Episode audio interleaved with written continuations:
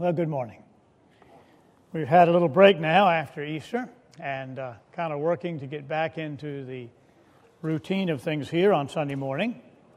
We have two more weeks of this study remaining after today. This class is Profiles from Acts, men and women who shaped the early church. And this morning we are looking at actually one of my favorite personalities. Uh, in the book of Acts, the man Cornelius. Now, to my knowledge, there is no St. Cornelius Day or there are no statues erected to him anywhere. He has been treated as something of a minor figure in the New Testament, probably because he was seen more as a recipient than he was a donor or a giver in the spreading of the gospel. But I hope that we can see together this morning as we look at his story that perhaps he was a lot more formative and influential in the shaping of the early church than we might have realized over the years. Now, you probably know this story uh, because it's been centered over the years around primarily Simon Peter.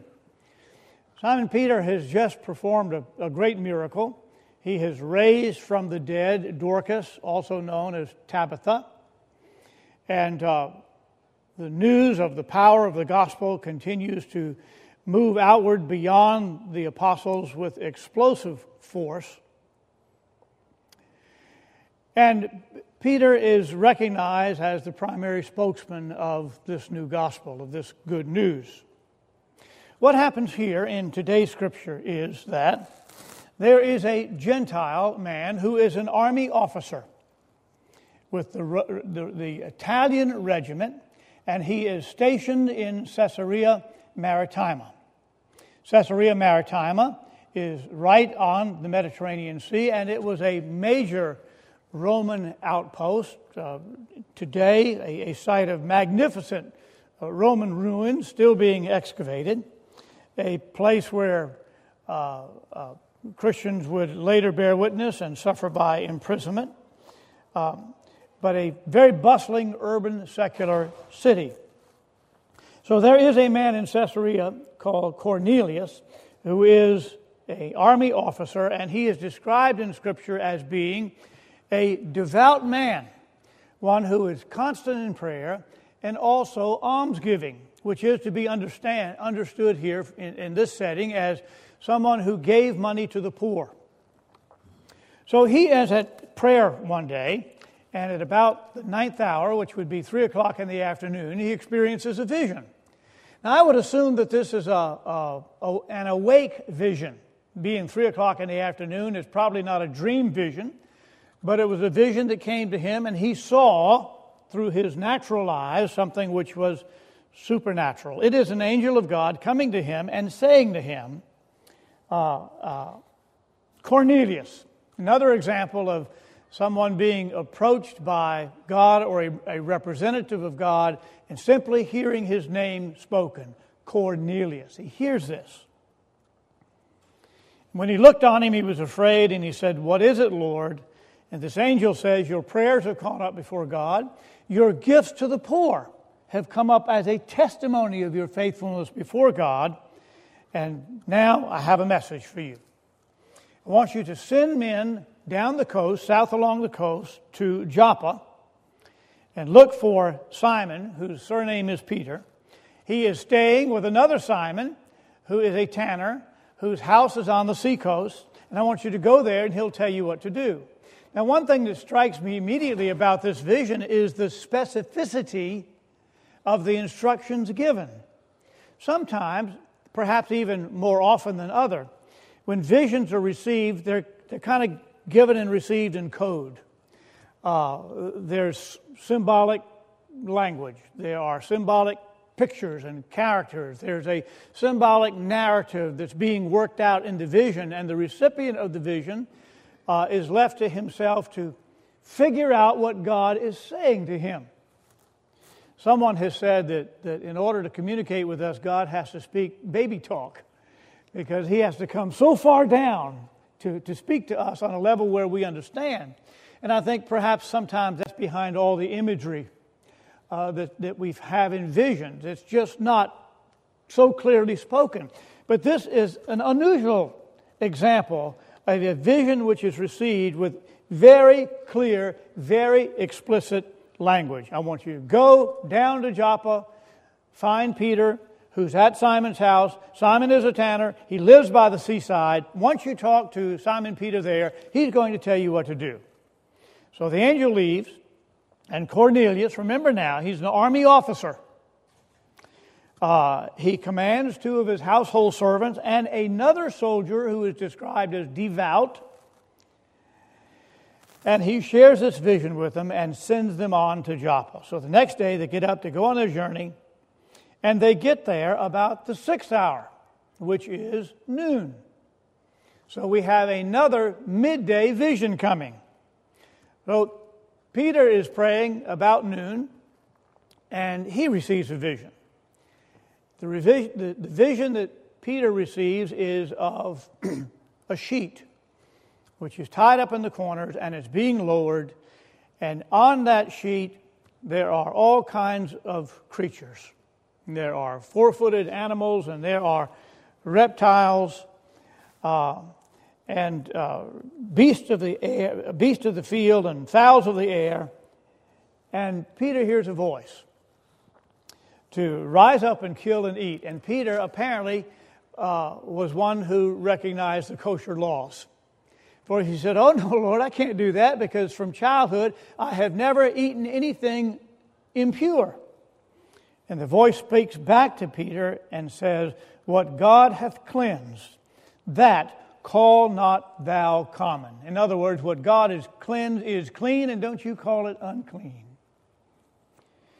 That. Um, that particular verse has, has great meaning to me uh, in, in a blessing given to me by someone very, very close to me uh, once upon a time. And uh, what you're doing and who you're called to be, it, if it's in the hand of God, it is holy and it is clean. Don't you ever doubt it. Now, Peter receives this vision three times, and then the sheet is lifted up to heaven. Peter is trying to figure out what in the world all this means, and there's a voice outside the gate. And call, the, the delegation from Caesarea is calling for Peter. They explain to Peter what has gone on, that, that their commander, their officer, has received a vision that he's there, there to come to him, get him, take him back to Caesarea Maritima, and he's supposed to tell them all that God lays on his heart. So this happens. So Peter, along with some of, uh, of the Gentile, I mean Jewish Christian believers, go with this delegation back from Joppa, back to Caesarea Maritima. And they get there and they, they see this gathering, they see this assembly of people, uh, dear friends, family members, probably other representatives from the military community, waiting to hear from Peter.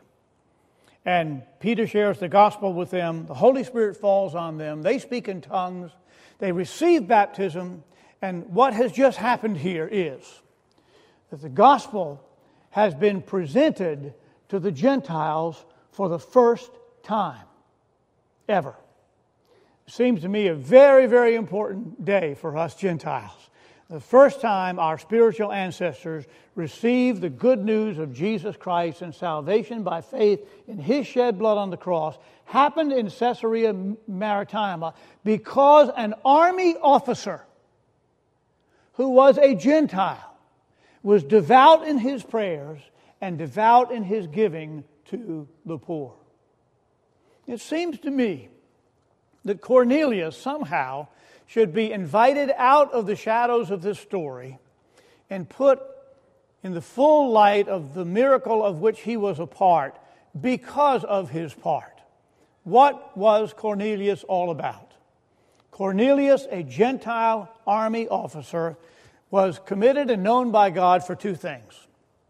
He was known by God for his constant prayer, and he was known by God for his giving to the poor. And twice it is mentioned here in this passage that Cornelius' prayers and Cornelius's almsgiving to the poor had been received by God in heaven as testimony of him. Consequently, now God reaches out and pulls him out of anonymity and sets him in the center of a magnificent story of Gentiles receiving the gospel for the first time.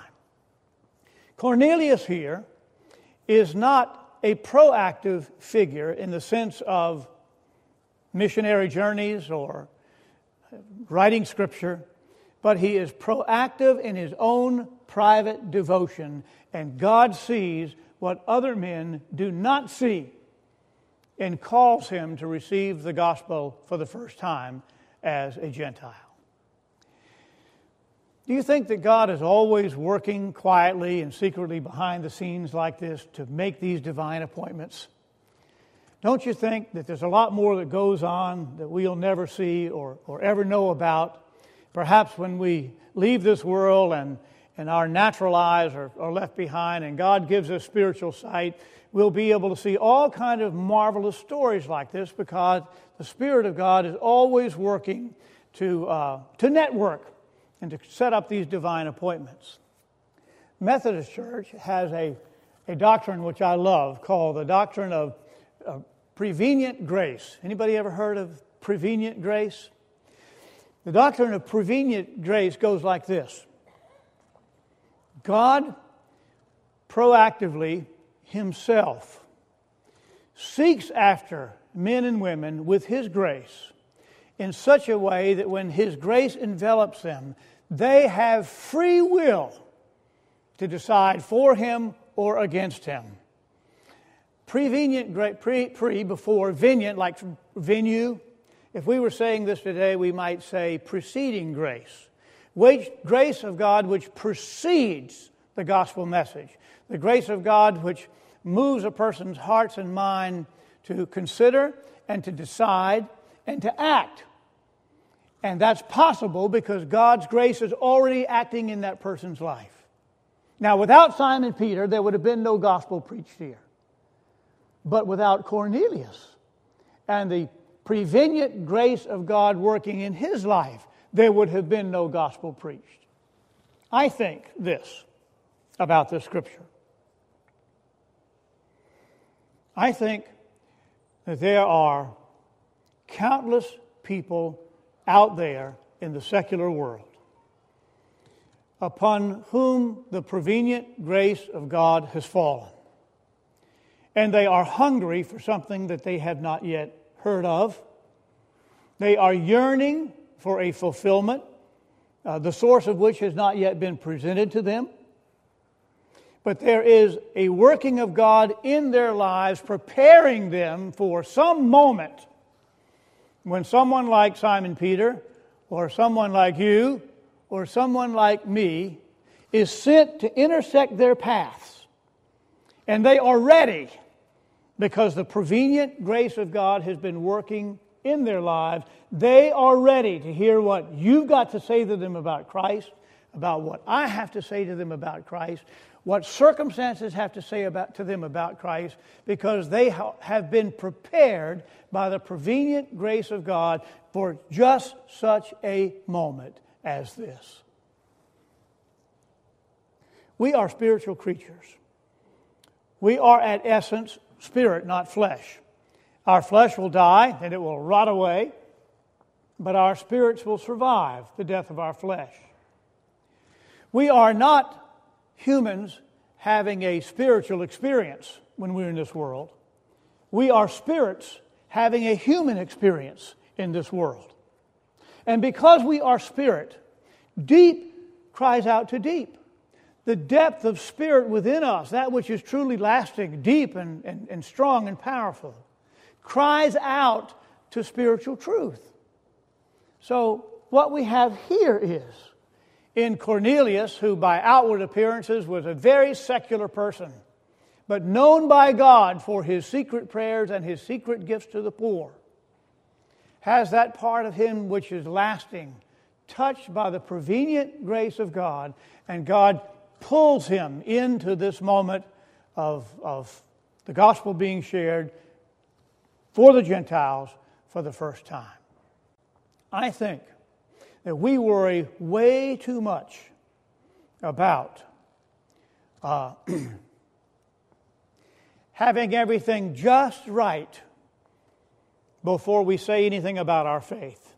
We worry too much about conditions being just perfect for us to bear witness to what Christ means to us.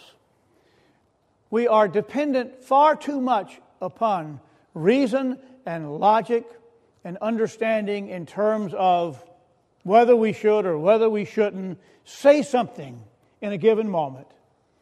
And that is because we forget that God is working ahead of us and sharing His prevenient grace for a moment just such as this.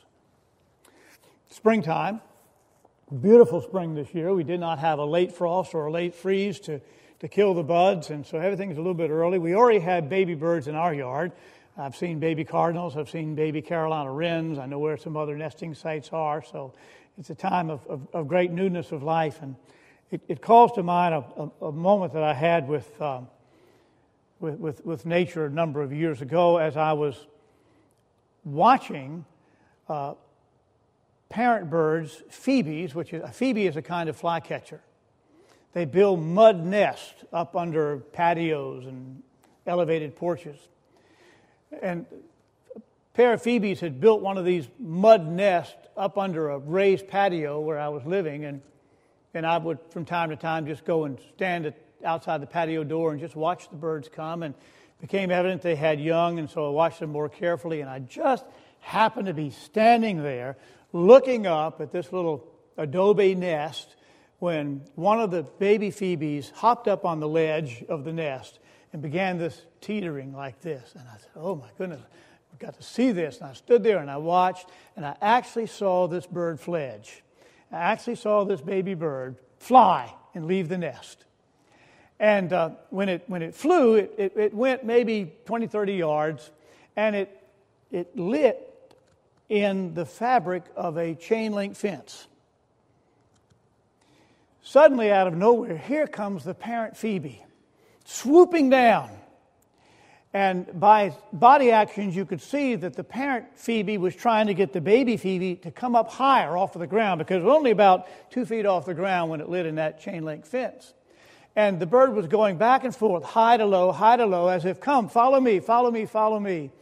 And the, the baby bird just stood there in the, in, the, in the fabric of the fence.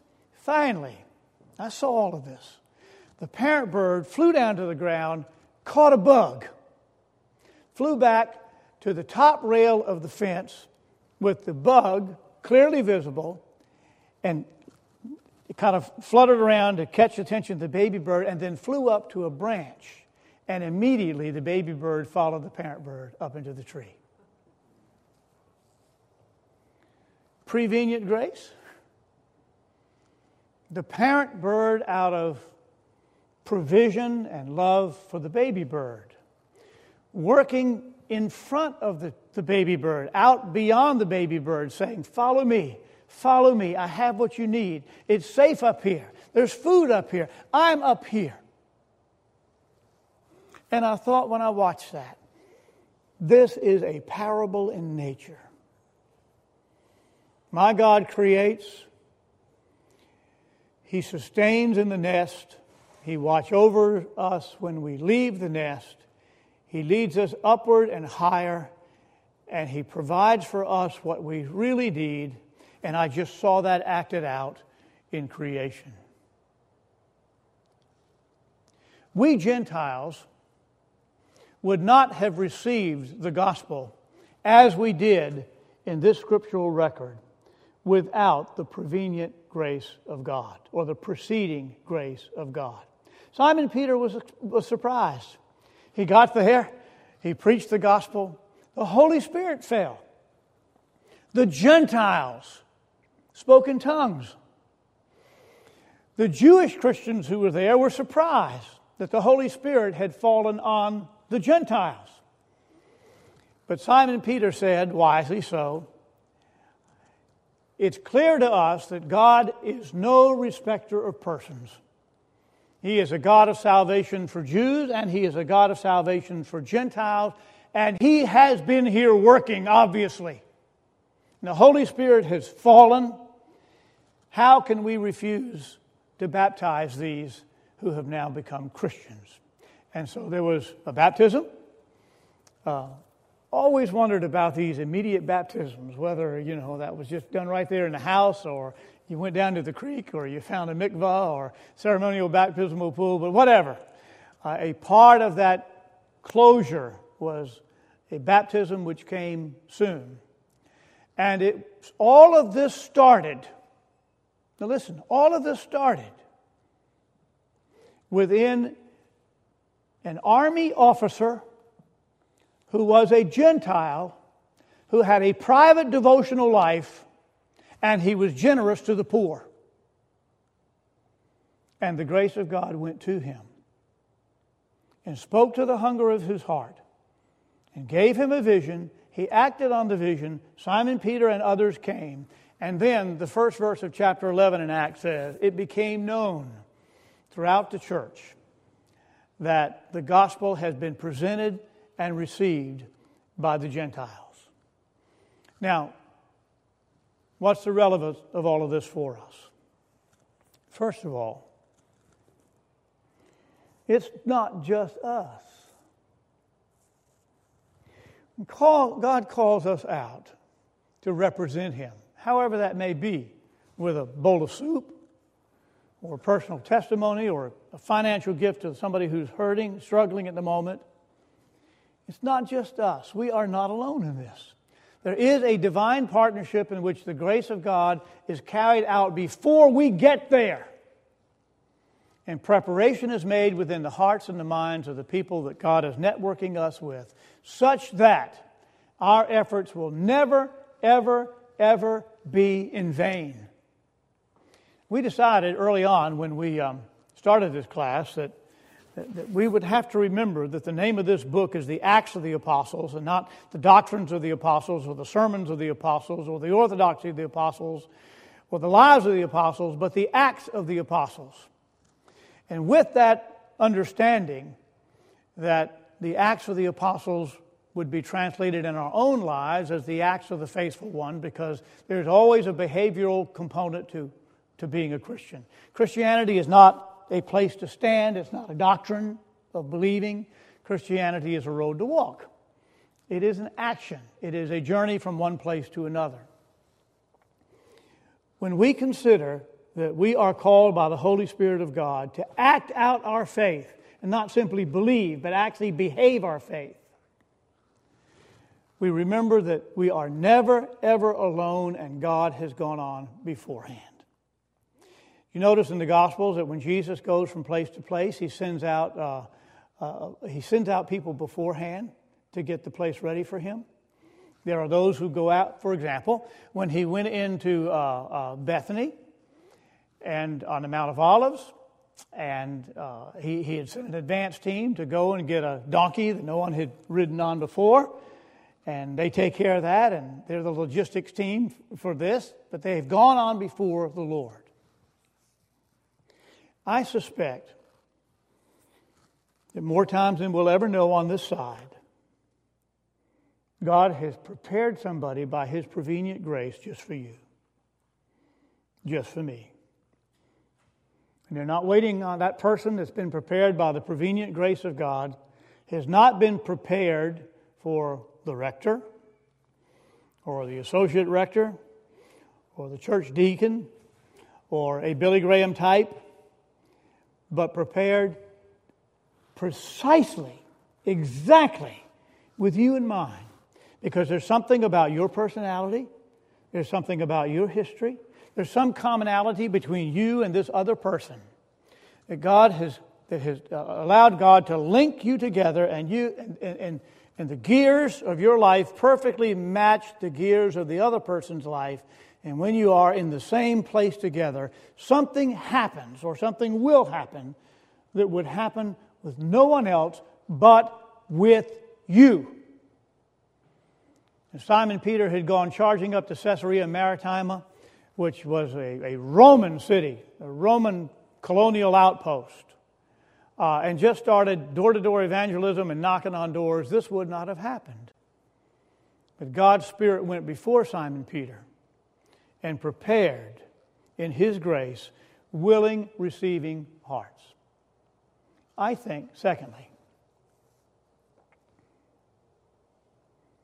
that when we finally meet up, and perhaps we recognize that this is a divine appointment that we're in. We're talking to somebody right now whom God perhaps scheduled before this person was born for me to talk to. I'm in this appointment right now. Here it is.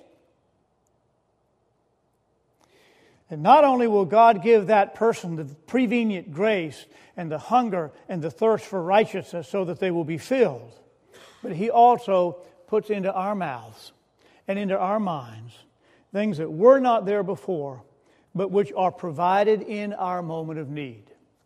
There is a scripture that says, and Jesus is doing the speaking, when you are taken before the authorities to give an account of yourself, do not worry in advance about what you're going to say, because it will be given to you at the moment. You won't study it in advance. You not rehearse it or practice it. It will come out of your mind and your spirit and your lips at precisely the right time for precisely the right person because that's how the Spirit of God works, providing His prevenient grace not only for the recipient, but also for the giver. Have you ever found yourself in one of those moments in which suddenly you began saying things with such clarity and it's like it's not you talking? And you go, well, where did that come from? I've never had that thought before. I've never felt this feeling before. Why am I so filled with compassion for this person? I hardly know this person. I mean, I almost want to cry hear, hearing this person's story. I had an experience like that uh, years ago when uh, living in Maryland. I, I, was, I was asked to pray, actually, with an Episcopal priest. He was dying of Lou Gehrig's disease, and we had become friends, and he had received the diagnosis and he was fighting it. Uh, he, he, did not want that disease, he did not want to die young. Uh, and, and he asked if I would pray over him. We had another mutual friend who was a Roman Catholic priest. I invited him, and he came, and we were in my office there at the church.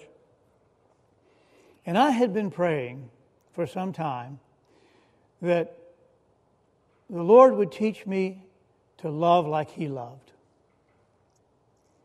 And that was my prayer Lord, teach me to love like you love. Jesus, teach me to love like you love. Look back on it, very dangerous prayer because he did, but it was some painful lessons in that. But uh, so my, my, my friend, the Episcopal priest, sat on the couch in my office. I went around and got behind him and put my hands on his shoulders. And as soon as I put my hands on his shoulders, I collapsed on him. I just fell forward and I began to sob just sobbing. And no one had said a thing. I just put my hands on him. I began to sob. And I realized what was happening. I was feeling this man's despair. I was feeling his fear. I was feeling all of the angst and anguish of his soul about his death coming. And I just cried, laying on him from behind him with my hands on his shoulders. What happened to me at that moment was that God had set that appointment for us, and I had been praying like I was praying to love like Jesus loved, and Jesus let me do that. He took into my, I took into my own heart and my own emotions the emotions of this man who was dying. Now, look, there was nothing in me that did that on my own. It was a divine moment it was a divine appointment. It was prevenient grace going before us in setting up that meeting, in humbling not only the heart of this young priest, he was young, young priest, but humbling my heart too, so that the grace of God connecting the two of us would bring that moment about. And it was a, a very memorable, as you can tell, experience for me. The upshot is, folks, we worry too much about this and we forget that God is working and He's with us and He's gone on ahead to prepare the way. He's prepared the hearts before us. Some of you may have family members you've been burdened about. Some of you may have neighbors. Some of you have people that may have people that you work with. And you feel like you need something, but you're to, to say something or do something, but you're scared to death that you're going to look like a fool, that you're going to fall on your face, that you're going to make things worse, that you're going to mess it all up.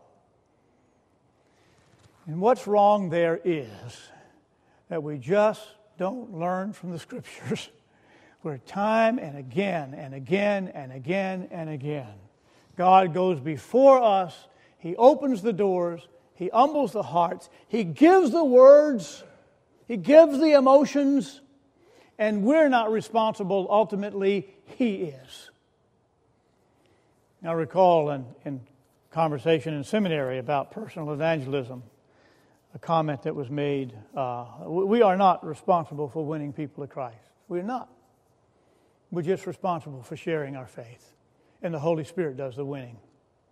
All we do is plant our seed, scatter our seeds, and some of that will fall on good ground, and some of it will, will bear up, bring forth the fruit. Others will be wasted.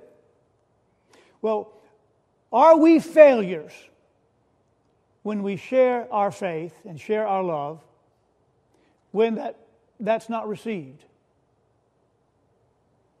We're not failures if somebody else doesn't receive it. We're only failures if we don't share it. So, in this little journey that we've had in the Acts of the Apostles here, let me call you back to one of our preliminary theses. Again, Christianity is not a place to stand. It is not a doctrine. Christianity is a road to walk, it is a journey from one point to another point. Consequently, it is not the doctrine or the orthodoxy or the theology of the Acts that we study. It is the Acts of the Apostles. It gives us the encouragement and the understanding and the humility to go thou and do likewise. So, folks, this coming week, Trust God to go before you. All right? Open your eyes for perhaps some divine appointment. Nobody might sense it but you. But suddenly there's this, you know, here he is and here I am. And uh, it's quiet. And I've been wanting to do this. So I'm going to do it now and just watch the power of the Holy Spirit go before you and bless your effort. It is a win win situation for you. You win if it's received, you win if it's not received. Because even if it's not received, you have done it. And I'm not talking about some great theological sermon, just God loves you, and I love you. And if I can ever be there for you, I want to be your friend. And I pray for you, and I want you to know that. And if you ever want to talk about this further, just give me a call. I'll be there. That's it. That's it. That's it. Right? And God can take that little thing and do wonders with it. Um, could I share a Cornelius moment that God did with me in the hospital? Yes. Today? Come on, Pat. No one teaches you this stuff uh, about spiritual vision. But we need to understand there are those who have been given spiritual vision, and it may be just for a flash of a moment. And I had, uh, I used to visit patients and pray with them in Trident Hospital, uh, and Lee as well. And I walked in one day, and this man, he was a farmer, and he had skin cancer, and they had to remove what I would call basically most of his upper uh, part of his face. And Hamburger looked good compared to what I was seeing. But his wife made a comment how he refused to look in a mirror. He, he just didn't want to see what he, may, he thought he may have to live with. So that was a, you know, a difficult time. Two days later, a very dear friend of mine was on the same floor, two doors down. Not everybody's in the hospital two days later, but it came to my mind gee, I'm just going to go see if he's here. That's all it was. And I knocked on the door, and his wife invited me in. And when I saw him, he was totally healed. This is what I saw. And my exuberance could not be contained. I said, I cannot believe how much you have healed in just two days. And his wife's kind of looking at me odd. Because, see, I wasn't seeing the present, I was seeing the future and the hope that this man needed. And he said to his wife, Give me a mirror. Oh.